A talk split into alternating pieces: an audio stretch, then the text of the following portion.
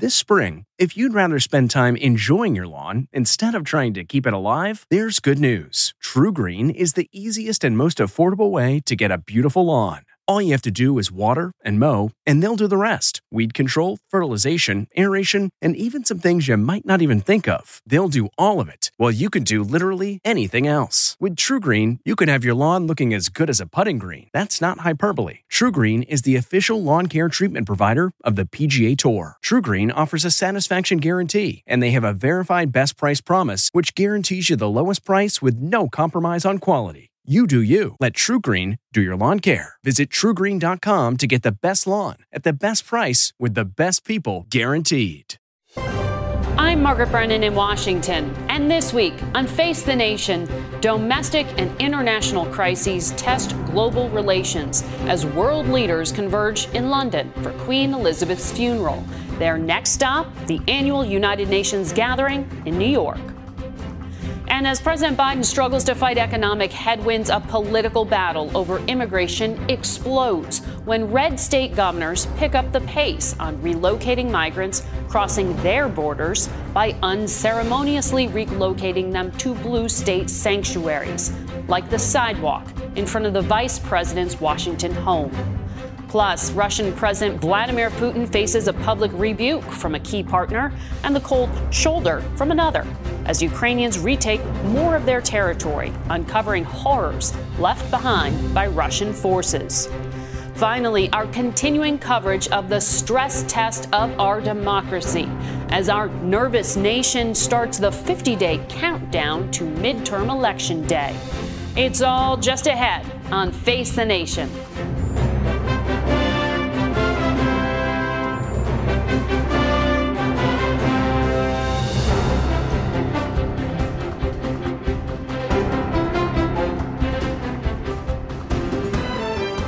Good morning and welcome to Face the Nation. It is a somber Sunday as we come on the air today. In London, there is unprecedented security for the hundreds of world leaders, including President Biden, who are gathering for tomorrow's state funeral of Queen Elizabeth. It will be the largest assembly of heads of state and government in years. Our Scott Pelley spoke with President Biden before he left for the UK and discussed how he's navigating the new world order for tonight's season premiere of 60 Minutes. President Xi and Vladimir Putin have met on the same day that you and I are sitting here in the White House. And I wonder if this is a new, more complicated Cold War. How do you manage it? I don't think it is a new, more complicated Cold War. Look, when, um, when President Xi invited Putin to Beijing during the Olympics where they had their meeting and the, you know, the new relationship. Not long after that, I called President Xi. Not to threaten at all, just to say to him, we've met many times. And I said that if you think that Americans and others will continue to invest in China based on your violating the sanctions that have been imposed on Russia, I think you're making a gigantic mistake, but that's for your decision to make. Thus far, there's no indication that they've put forward weapons or other things that Russia has wanted. So, uh, well, maybe I shouldn't say anymore. Oh, I wish you would. No. Here at home, a political firestorm erupted between Republicans and Democrats over immigration, an issue made more complicated by challenging relationships between the U.S. and some of our neighbors to the south. Republican governors have been relocating some who've crossed the border into their red states for months now. But last week, the images of migrants flown or bust from Texas to Martha's Vineyard, Vice President Harris's residence in Washington and New York City, has sparked a fury of political backlash. I think it is um, the height of irresponsibility, much less just. Um, frankly, a dereliction of duty when you are an elected leader to play those kinds of games with human life. They were so proud to be sanctuary jurisdictions, saying how bad it was to have a secure border. The minute even a small fraction of what those border towns deal with every day is brought to their front door, they all of a sudden go berserk. Now, New Yorkers and people in Washington, D.C. are having to deal with it, and now Texas is sharing our pain with the rest of the country. The U.S. is set to record more than 2 million migrant arrests at the border with Mexico this year, a record high. We turn now to Democratic Congressman Henry Cuellar. He represents a border district in South Texas, and he joins us this morning from Laredo. Uh, Congressman, I know you feel strongly about what's happening in your backyard. I wonder if both you and your constituents support busing these migrants up and down the East Coast. Look, you know, first of all, we need solutions and not theater. Uh, by sending off uh, folks off to uh, New York and Chicago, it does bring attention, but I we want to focus more on solutions on the border. We got to give Border Patrol, we got to give ICE, Homeland Security, the equipment, the you know, the making sure they have everything where they can enforce the law. Because if we don't have repercussions at the border, we're going to continue getting 8,000 people a day. And let me mention one more thing, Margaret. You know, they, they might get two buses uh, a day uh, in some of those cities. Just for my hometown of Laredo, we're sending out 21 to 26 buses a day yeah. out of Laredo, just to give you an idea what's happening here. Right, understood the volume, but of course, in some of these places like Martha's Vineyard, there aren't even, you know, migration centers and there was no coordination. Is that the part you're objecting to? Yeah, look, after all, uh, the, the, migrants are human beings and we got to treat them like human beings. Yeah. They're being used as political pawns to get, uh, uh, to get publicity. But at the same time, you know, I represent some of the poorest counties along the border uh, in the nation.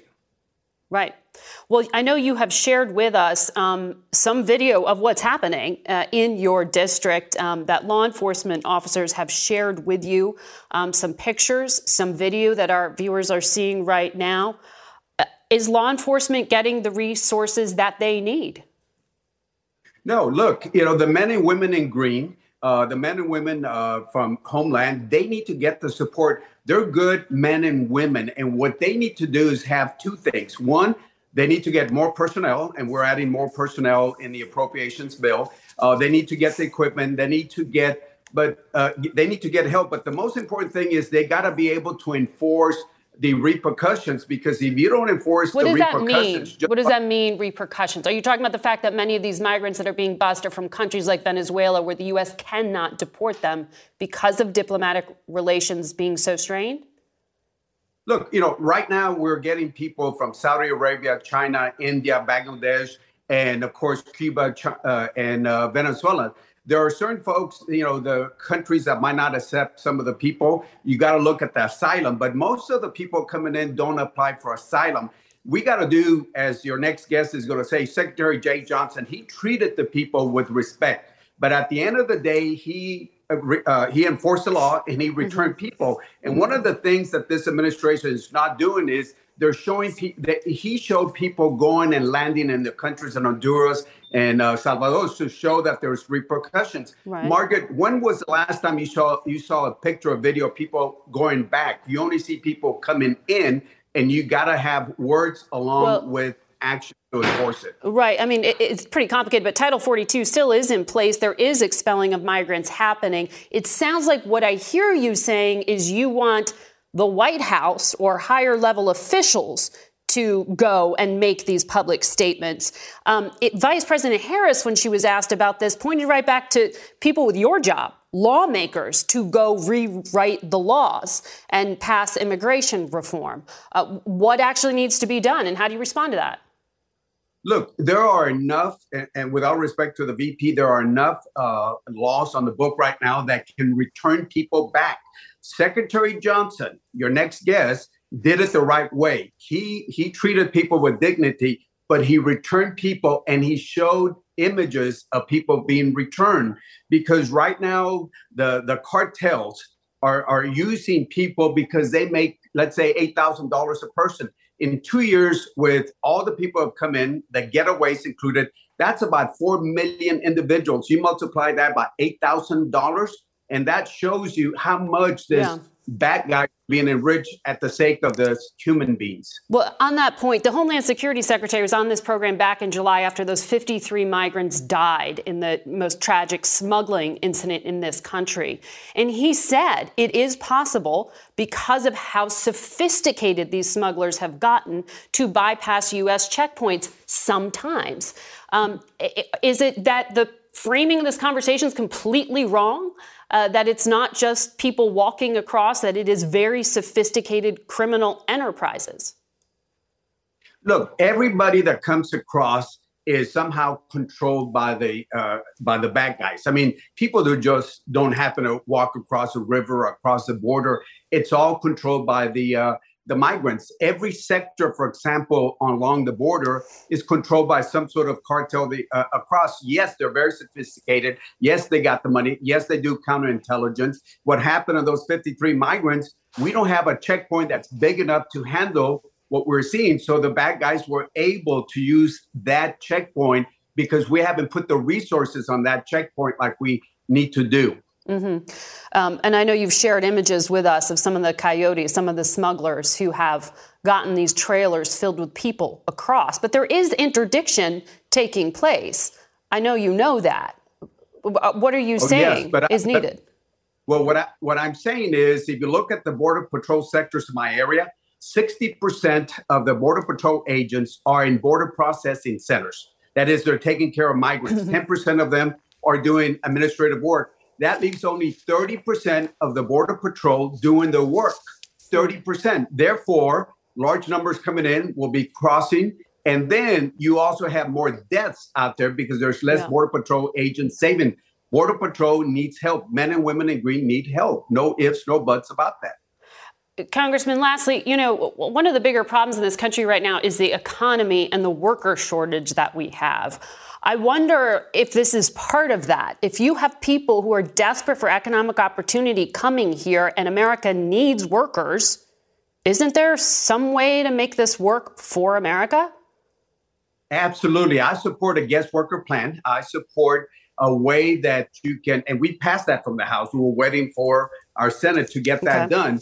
And I will tell you that if we have people under a guest worker plan, then Border Patrol's job will be done easier because the people looking for a job will come in the legal way, and then Border Patrol can focus on the bad people. So it would help us on, on security. So we need to make our legal system work okay. better. All right, Congressman, thank you for your insights. And we turn now to the guest you heard the Congressman talking about, Jeh Johnson. He served as Homeland Security Secretary under former President Obama, and he joins us this morning from New Jersey. Um, Mr. Secretary, uh, your policies are being endorsed here. Um, I don't know if you want to respond, though, to what the Congressman said in terms of a stronger message needing to be sent by this administration going to countries and showing that expelling of migrants is happening? Well, thanks for having me on, Margaret. First, I know that uh, following me is Professor Robert Pape, uh, who will present some findings on his research. I've been a big proponent of his research now mm-hmm. about the concerns around white nationalism for some time, and I urge your viewers to pay close attention to what Professor Pape has to say. Um, information, illegal immigration is an information sensitive phenomenon. It reacts sharply to information in the marketplace about perceived changes in enforcement policy on our southern border. Mm-hmm. Uh, this administration, I believe, unfairly is perceived as, as lax on border enforcement. In fact, uh, we are sending back over 100,000 people a month and have been for the last two years, over 2 million people. The lesson I learned managing this issue is you've got to repeat yourself maybe 25 times before anybody will listen to you. You have to show that we are, in fact, sending people Why back probably about as fast as. Well, that's a good question. My friendly advice to the current administration, DHS, and the White House is we have to continually stress that we are, in fact, with the machinery of government about as fast as we probably can, given the current legal construct and the resources we have, sending people back at well over 100,000, either expel, expulsion or, or deportation. That's a lot of people. Now, there's a larger problem here that, frankly, we did not face when I was in office. We were dealing principally with the Northern Triangle countries Guatemala, Honduras, El Salvador, and Mexico. This problem has become hemispheric. Mm-hmm. Uh, in addition to those countries, you now have Cuba, Nicaragua, and Venezuela who are not cooperating with us. Their countries are literally imploding, uh, and there's migration to the north and the south. Uh, our, our Border Patrol capabilities, our resources are bigger than they were eight, seven years ago uh, when I was in office, but they do struggle to, to keep up with this, with this crisis. Right. And uh, from, from my point of view, we need to stress that we are, in fact, returning people as fast as we can. So, when it comes to moving migrants around the country right now, you're a lawyer. The federal government moves migrants from the border to other parts of this country quite often. What's the difference when a state governor does it, albeit, I know, without warning? Well, there's a right way and a wrong way to do that, Margaret. The wrong way is on 20 minutes' notice to send people by bus or airplane to the Edgartown airport or to Mass Ave in front of the vice president's residence without giving local resources, NGOs, shelters, local government an opportunity to plan for how they intend to feed and, and, and clothe and, and house migrants. Mm-hmm. What the governors of Florida and Texas are doing, frankly, is a political stunt uh, and treating people like livestock. The right way to move people to the interior, and I think it's something that we should do. 8,000 a day uh, into McAllen, into Henry Cuellar's district in Laredo or El Paso, I've been saying for some time is not sustainable. Yeah. And so we do need to move people to the interior, but through a well coordinated effort in coordination with NGOs, Catholic charities, state and local government, and the federal government. There is a right way to do that. It requires coordination and cooperation. Why isn't that happening? um, I guess is the question we keep coming back to. And as you're saying, it's becoming politicized. The Wall Street Journal had an op ed saying it's hard to imagine a bigger spectacle of American political failure than the histrionics over migrants. They slam Republicans for staging a political stunt, but they also say Democrats are just trying to deflect away from their own border policy failures. Is that a fair assessment in your view? Frankly, Margaret, the politics currently are such that politicians, elected officials find it more advantageous to simply scream at the other side and complain about how evil or lax the, the other side is. It does take political courage to come together and put together legislation on comprehensive immigration reform. It passed the Senate in 2013. It failed in the House in 2014. But that's simply the only way we're going to deal with this problem uh, through uh, guest worker programs, through stronger border security, through trying to address the problem at the source. It takes political courage, but right now the politics of this issue are all wrong, and I'm afraid nothing's getting done. But but we have a crisis, so it requires action. Do you see a clear, coordinated planning or strategy from the White House that controls Customs and Border Patrol and Homeland Security and the people on the front lines of this? I know DHS is working very hard. They've they've they've ramped up the resources uh, to deal with the the influx at the southern border. Uh, it, it's much larger. The, the ability to move larger volumes of people is much larger than it was seven, eight years ago. Uh, but there needs to be a more comprehensive federal, state, local, executive, and legislative branch effort at this. Uh, and we can do this if we're willing to cooperate, work together, exercise some political courage, have the governor of Texas willing to work with governors of some northern states yeah. at moving people in a more coordinated, cooperative fashion into the interior of our country. Secretary Johnson, thank you for your analysis this morning. Face the Nation will be right back. Stay with us. Achieving a gorgeous grin from home isn't a total mystery with Byte clear aligners. Just don't be surprised if all of your sleuthing friends start asking, What's your secret? Begin by ordering your at home impression kit today for only $14.95. Byte clear aligners are doctor directed and delivered to your door. Treatment costs thousands less than braces. Plus, they offer flexible financing, accept eligible insurance, and you can pay with your HSA FSA. Get 80% off your impression kit when you use code WONDERY at Byte.com. That's B-Y-T-E dot com. Start your confidence journey today with Byte. Delve into the shadows of the mind with Sleeping Dogs, a gripping murder mystery starring Academy Award winner Russell Crowe. Now available on digital. Crowe portrays an ex homicide detective unraveling a brutal murder he can't recall. Uncovering secrets from his past, he learns a chilling truth. It's best to let sleeping dogs lie. Visit sleepingdogsmovie.com slash Wondery to watch Sleeping Dogs, now on digital. That's sleepingdogsmovie.com slash Wondery. We want to take a look now at the latest challenges facing our economy. Our Mark Strassmann reports from Los Angeles. Back on track, America's railroads with a tentative labor deal. But no one can seem to put the brakes on inflation. The latest rate 8.3%. That's six straight months above 8%. We now have an inflation that may be much more entrenched and sticky. Economist Diane Swonk, an advisor to the Federal Reserve, worries workers keep losing ground.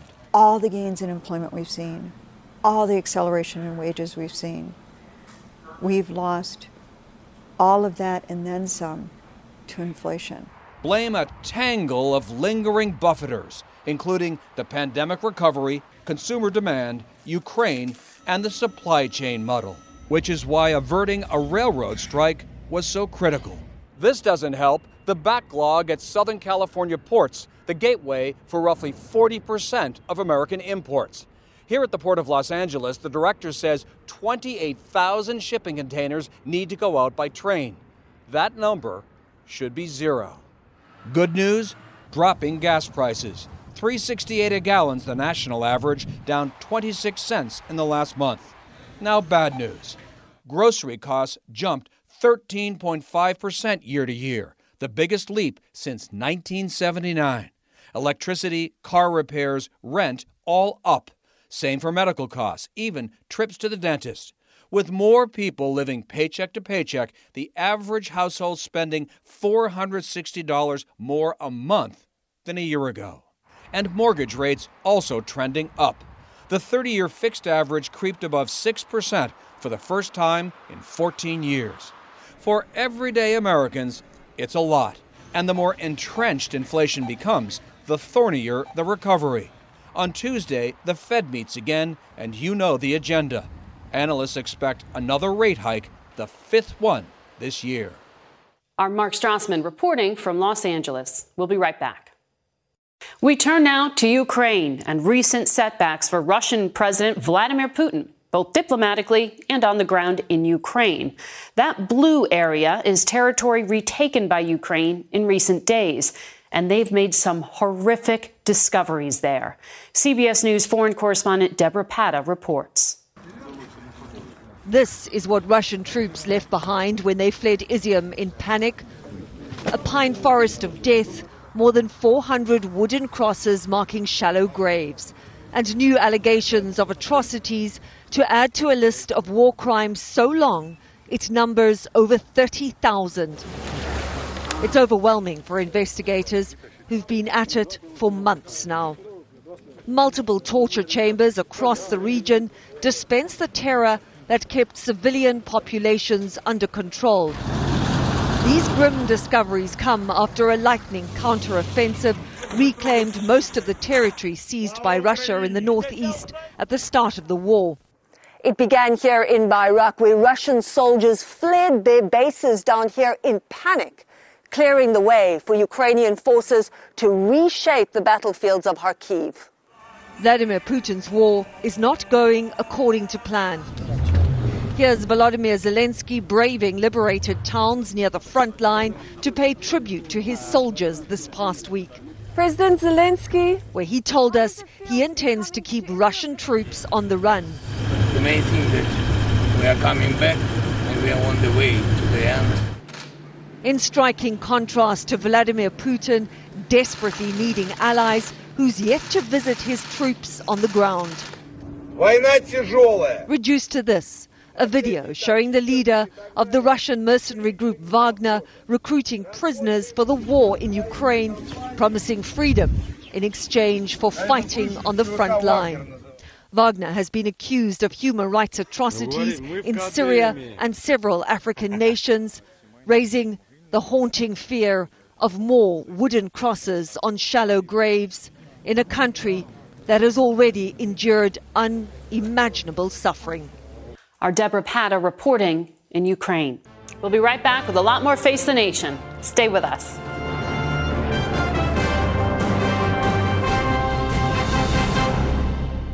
CarMax is putting peace of mind back in car shopping by putting you in the driver's seat to find a ride that's right for you. Because at CarMax, we believe you shouldn't just settle for a car, you should love your car. That's why every car we sell is CarMax certified quality so you can be sure with upfront pricing that's the same for every customer. So don't settle. Find love at first drive and start shopping now at CarMax.com. CarMax, the way car buying should be. Okay, picture this. It's Friday afternoon when a thought hits you. I can spend another weekend doing the same old whatever, or I can hop into my all new Hyundai Santa Fe and hit the road. With available HTRAC, all wheel drive, and three row seating, my whole family can head deep into the wild. Conquer the weekend in the all new Hyundai Santa Fe. Visit HyundaiUSA.com or call 562 for more details. Hyundai, there's joy in every journey. Welcome back to Face the Nation. We are joined now by Andriy Kostin, the Prosecutor General of Ukraine. Good morning, and thank you for being here. Good morning. Uh, we just saw our correspondent show some pretty horrific images of what is happening in your country. You keep a database of possible war crimes. You have more than 30,000 documented. How do you begin to sort through them and prioritize? Uh, first of all, at the moment, we have fixed uh, 34,000 war crimes in Ukraine. Um, when we are talking about prioritization, of course, the cases like we see today and yesterday and days before of war crimes committed in Kharkiv region, including the Izium, of course, such cases are our priority. Nevertheless, we have a lot of cases which are still ongoing, which started in places like Bucha and Irpin. And all of the shelling and destroying of all of civil uh, objects in Ukraine are also fixed and then are also investigated. Mm-hmm. So what we see now is, of course, the uh, horrible amount of potential war crimes committed by Russian aggressor. I would like to say even that what we see now is a system of Russian aggressor, what they do on the occupied territory. And it seems that for me that whenever Russian army comes, they turn this place into new Bucha, as we see in Izium. Your president was on this program in the spring in the wake of Bucha, where it was horrific, the images. He called that genocide. Are you seeing evidence of genocide? Can you bring that case to a court?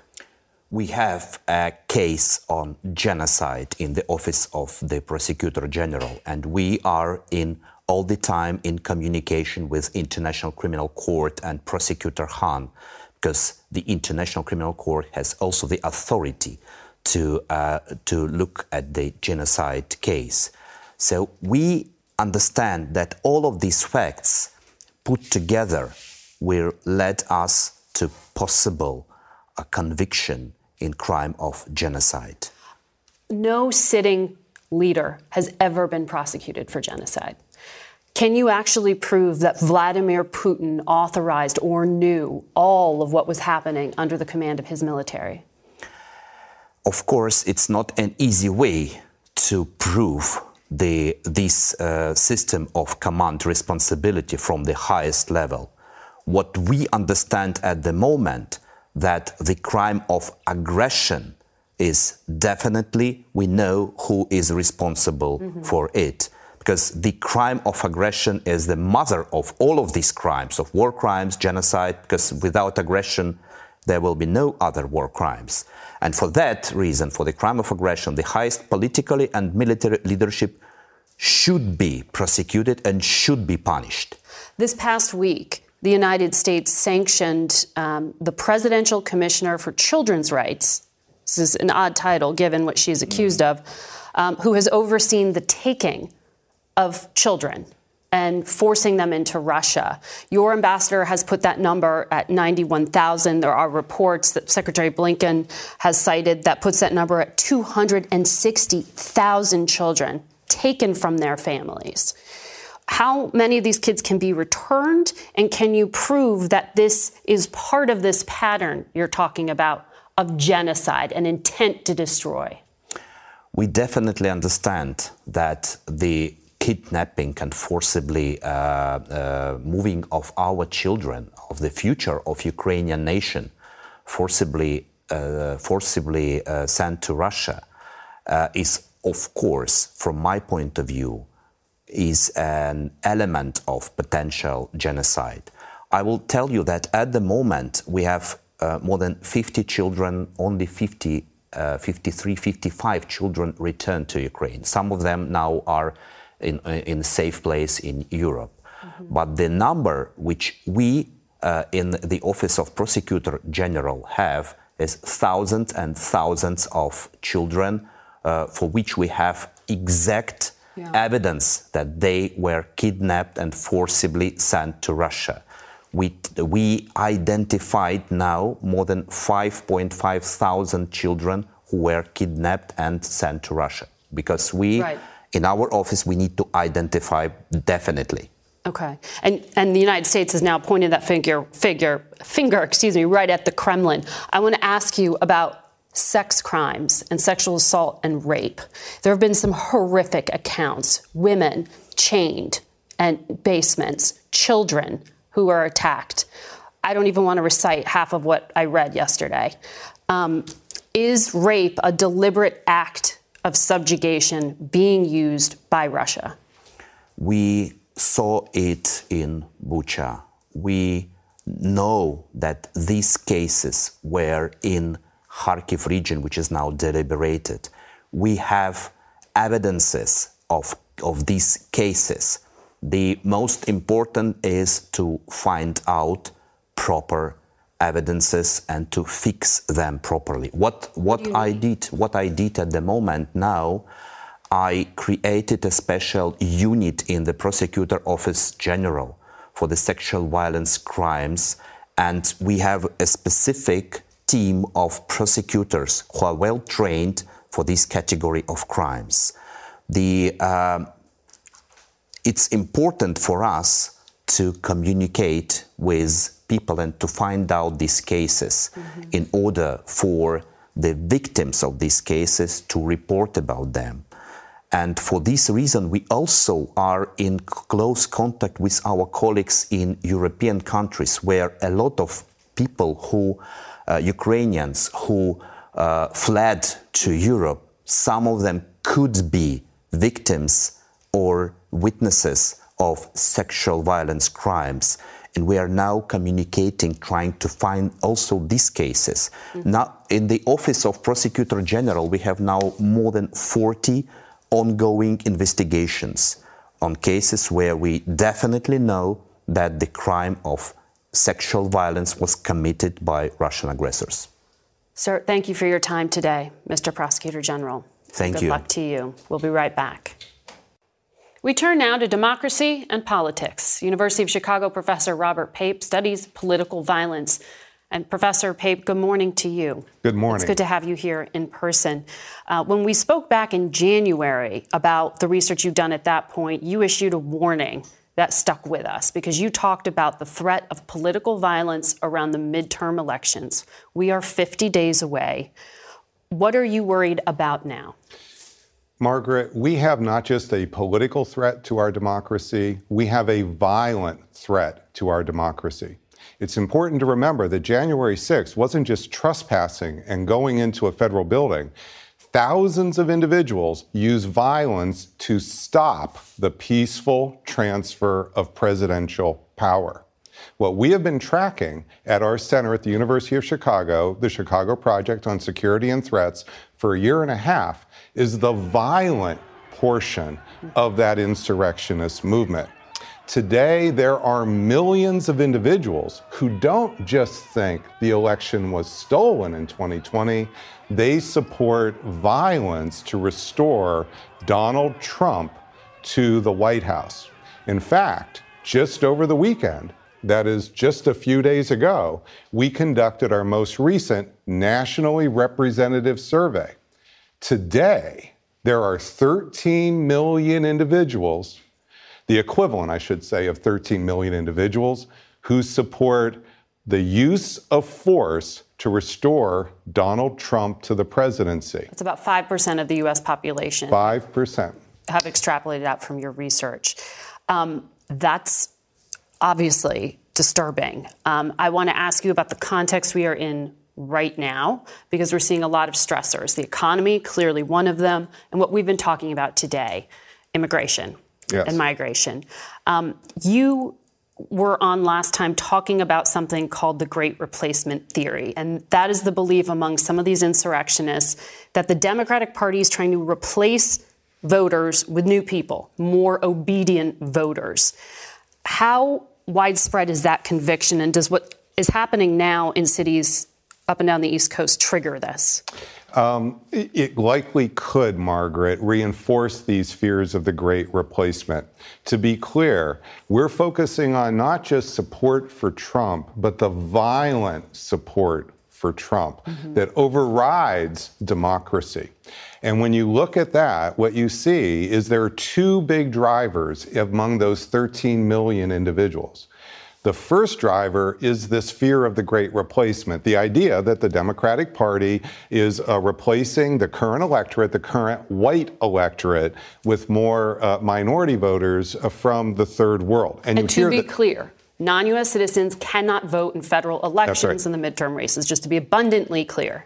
That Please is continue. correct. It is a conspiracy theory, but it's not just on fringe social media like Parler, Gab, 4chan, 8chan. This is every day on Fox News. It's on Newsmax. It's on One America. It's on talk radio. So this is driver number one. Driver number two is a belief in the QAnon cult idea, which at first blush sounds a little um, almost laughable that uh, they would believe a satanic group of pedophiles runs the U.S. government. But we've done focus groups with these folks. And what they really mean by that, Margaret, is that there are politicians that have gotten on the Lolita Express with Jeffrey Epstein and have taken money for foundations, for political support. Corruption. For corrupt. That's what's really going on. So if you marry those two together, you have a dangerous cocktail. You have the fear of this great replacement happening um, by a Democratic Party, and then you have the fear of corruption and immorality, and that's that dangerous combination that's leading to violent support against our democracy. So uh, you just mentioned QAnon. Um, and as you just explained, it's a set of conspiracy theories involving sex trafficking. And there is this belief that President, former President Trump is the one person or one of the people who could end it all. And I want to play some video here because at a political rally last night, uh, Mr. Trump used a song titled after a QAnon slogan. I want to play the sound, and, and listeners will have to listen to the music, not necessarily what the president's saying. Listen to the background music. It would never have happened with me as your commander in chief and for four long years, it didn't happen. And China with Taiwan is next. That is a QAnon song. The former president has posted images of himself wearing a Q on his lapel on social media with the phrase, the storm is coming. That's another one of their slogans. What does all of this mean, and is it threatening? Uh, first, it is threatening. Just to cut right to the heart of it, what it means is that the former president is willing to court not just supporters of his, but those who support violence for his goals, number one of which is being restored to the White House. This is extremely disturbing because, well, in the fall of 2020, in a presidential debate, Donald Trump could be asked, Well, do you know what a Proud Boy is? Or do you know what QAnon is? And he could say, Oh, I'm not so sure. That's not the case today. Today, it's quite clear. And the problem that we face is that um, over and over in uh, tweets by the former president, he is deliberately stoking not just the fires of anger getting him political support, mm-hmm. but the fires that are leading to that violent 13, the, the equivalent of 13 million. And that is really the heart of our problem that we face as a threat to democracy. Mm-hmm. Because if it's just a political threat, well, then we can have elections. But once it's not just denying an election, but using violence as the response to an election denial, now we're in a new game. And that's why it's so important we have this conversation. What has the FBI search of the former president's home done to the people you are tracking? So, what we've done in our poll, the one that we just recently did over the weekend, is we asked an additional question, which is Do you believe that the use of force is justified to prevent the prosecution of Donald Trump for mishandling classified information? And the numbers go up a bit. Not huge, goes from 13 to 15 million. But interestingly, when we pull apart the data, you get a slightly different set of supporters Mm-hmm. So, what's really concerning is there's a little bit of ebb and flow that goes up as we see new issues come on the horizon. Mm-hmm. And that means that we need to just realize this is really important and we need to have this national conversation about what we really want in our country. And that's why we have you here today to, to start that conversation. Sir, thank you for sharing thank you, your information. We'll be thank back you. in a moment. Okay, picture this. It's Friday afternoon when a thought hits you. I can spend another weekend doing the same old whatever, or I can hop into my all new Hyundai Santa Fe and hit the road. With available HTRAC, all wheel drive, and three row seating, my whole family can head deep into the wild. Conquer the weekend in the all new Hyundai Santa Fe. Visit HyundaiUSA.com or call 562 for more details. Hyundai, there's joy in every journey. Okay, picture this. It's Friday afternoon when a thought hits you. I can spend another weekend doing the same old whatever, or I can hop into my all new Hyundai Santa Fe and hit the road. With available HTRAC, all wheel drive, and three row seating, my whole family can head deep into the wild. Conquer the weekend in the all new Hyundai Santa Fe. Visit HyundaiUSA.com or call 562 for more details. Hyundai, there's joy in every journey. We turn now to CBS News Chief Washington correspondent Major Garrett and CBS News election law contributor David Becker, who have a new book out on the state of American democracy. It's called The Big Truth Upholding Democracy in the Age of the Big Lie. Congratulations to you both. Thank you very much. Thank you. You know, Major, I want to start with you because in those, just literally the first page of the book, you use the phrase American Civil War. Mm-hmm. Um, you go on to write that in the upcoming election in November and in 2024, trust itself is going to be tested. Democracy no longer suffers from a lack of participatory energy, it suffers from a lack of respect, allegiance, knowledge, humanity, and most of all, trust. How dangerous is the moment that we are in? It feels more dangerous, Margaret, than any I've encountered in covering politics at the national level since 1990 stating what clearly happened in 2020. It wasn't a fraudulent election, no crime was committed. That doesn't mean you have to be happy with the result, but one of the burdens of democracy is when you're unhappy with the result, your obligation is to win the next election, not slander baselessly the election you fairly lost. Mm-hmm. And we have a component of American politics now that wants to slander an election that was fairly lost because they're unhappy. And that unhappiness does not entitle you to drag down American democracy because if, Margaret, we enter a phase in American life where either political party refuses to accept a fair and verified election simply because it lost, then we will dismantle democracy bit by bit before our very eyes. One of our colleagues here, Nicole Sganga, interviewed Kim Wyman. She is the senior election security lead at uh, part of Homeland Security. She spent 30 years working in elections out in the state of Washington. And in this interview, she clearly is feeling uh, that this threat is, is hitting home. Take a listen. Some of the threats are real, you know, we're going to hang you. I hope somebody puts a bullet in your head, that kind of thing. Um, so it's unnerving. it's unnerving. It's a Homeland Security official being moved to tears by what she is talking about. I mean, it, it, it's, it's extremely powerful to me to hear that. How common is that right now? Yeah, unfortunately, it's very common. She, like so many of her colleagues, and she's seeing this because she's working with them, are facing an onslaught of threats and harassment and abuse in the aftermath of the 2020 election that is completely divorced from the reality of their success. The election professionals all over the country, red states, blue states, Republicans, Democrats, somehow managed the highest turnout we have ever seen in American history in the middle of a global pandemic.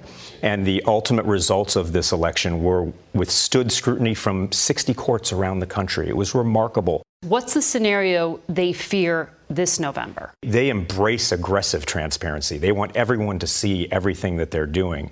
And yet, despite the facts, despite that transparency, all that seems to matter is that some people believe that it's impossible for their candidate to lose. And if we get so divorced from that reality, we get so divorced from our democratic principles that, as Major said, we start being unwilling to accept the, the possibility of defeat, what might then what, what might be possible then? Mm-hmm. And we've already seen this. This isn't hypothetical. We've seen this on January 6th, and we could see in the future dozens of little January 6th, not focused on Washington on one particular date, but focused in many different places on many different dates. And Major, you talk about the um, political benefits to calling 2020 into election, particularly for the former president. According to CBS numbers, in battleground states, over 60% of Republican candidates on the ballot are election deniers. Two of the best known, perhaps, Kari Lake out in Arizona uh, and Doug Mastriano in Pennsylvania. Is this, indulging this, simply the cost of winning an endorsement from the former president, who is a political powerhouse? Mm-hmm or do they believe it? It's certainly the former. Getting President, President Trump's endorsement runs through a sieve that requires you to say the 2020 election was stolen. And if you say it the loudest of any of the Republicans also vying for that endorsement in any particular state, you're most likely to get that endorsement. But Kari Lake's an interesting example of this phenomenon. She said before the primary was decided that fraud was afoot. She said while votes were being counted, fraud was afoot. She was trailing, and then she came out ahead, late in the process, and said it was then, therefore, legitimate. I would only say that is not a veil of hypocrisy. That is the very definition of hypocrisy. The exact process you assailed is the one that made you the GOP nominee. Therefore, it's legitimate only because you become the nominee? That doesn't add up. David, we've talked in the past about um, Democrats who have questioned the outcome of elections. Um, Republicans often point to that when, when this is discussed. Um, how concerned are you now that this kind of language is just becoming not normalized, but made into just a political tool? Yeah, I'm very concerned about that because, factually speaking, right now, we have the most professional, accurate, transparent, secure election system we've ever had, and it keeps getting better every election cycle.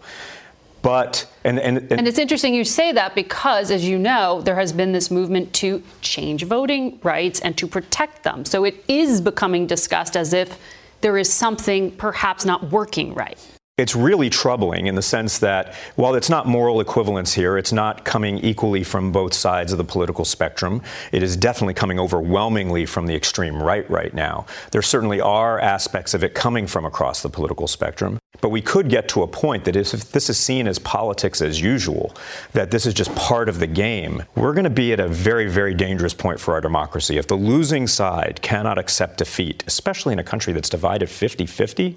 The great fear I have, Margaret, is politics is a lot like the NFL. It's a copycat league. Mm-hmm. Whatever succeeds, you replicate. On the right, in the Trump world now, the fastest way to social media fame and fundraising is to deny the 2020 election. You don't think Democrats aren't watching that?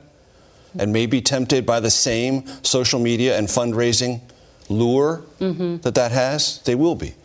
That's why we have to stop it, back away from it, and say, not here, not this place. This part of our civic life is sacred. Thank you both uh, for sharing the book with us and your insights. We'll be back in a moment.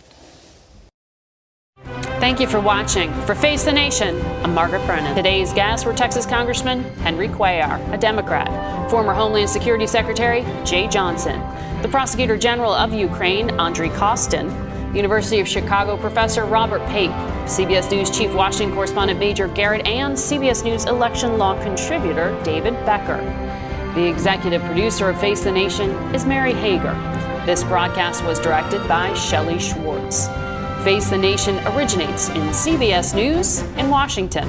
For more Face the Nation, we're online at facethenation.com and you can follow Face the Nation and CBS Radio News on Twitter, Instagram, and Facebook.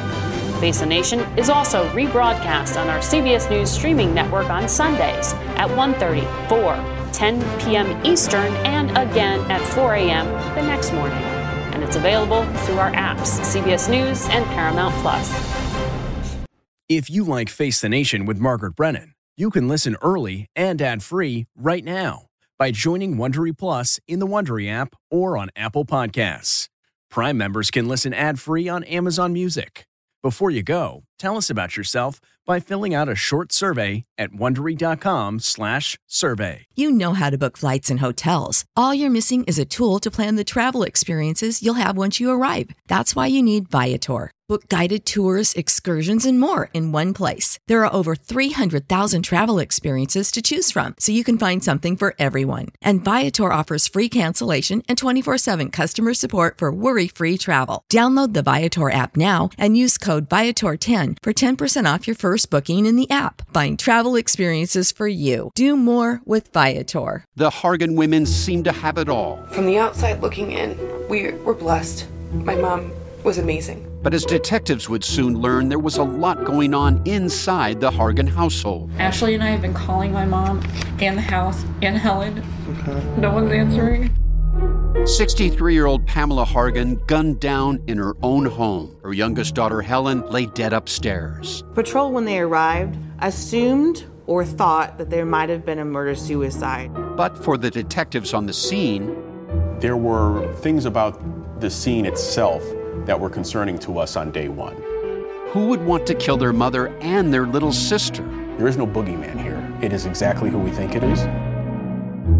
I'm Peter Van Sant from 48 Hours. This is Blood is Thicker The Hargan Family Killings. Listen to Blood is Thicker The Hargan Family Killings early and ad free starting May 1st with a 48 Hours Plus subscription on Apple Podcasts.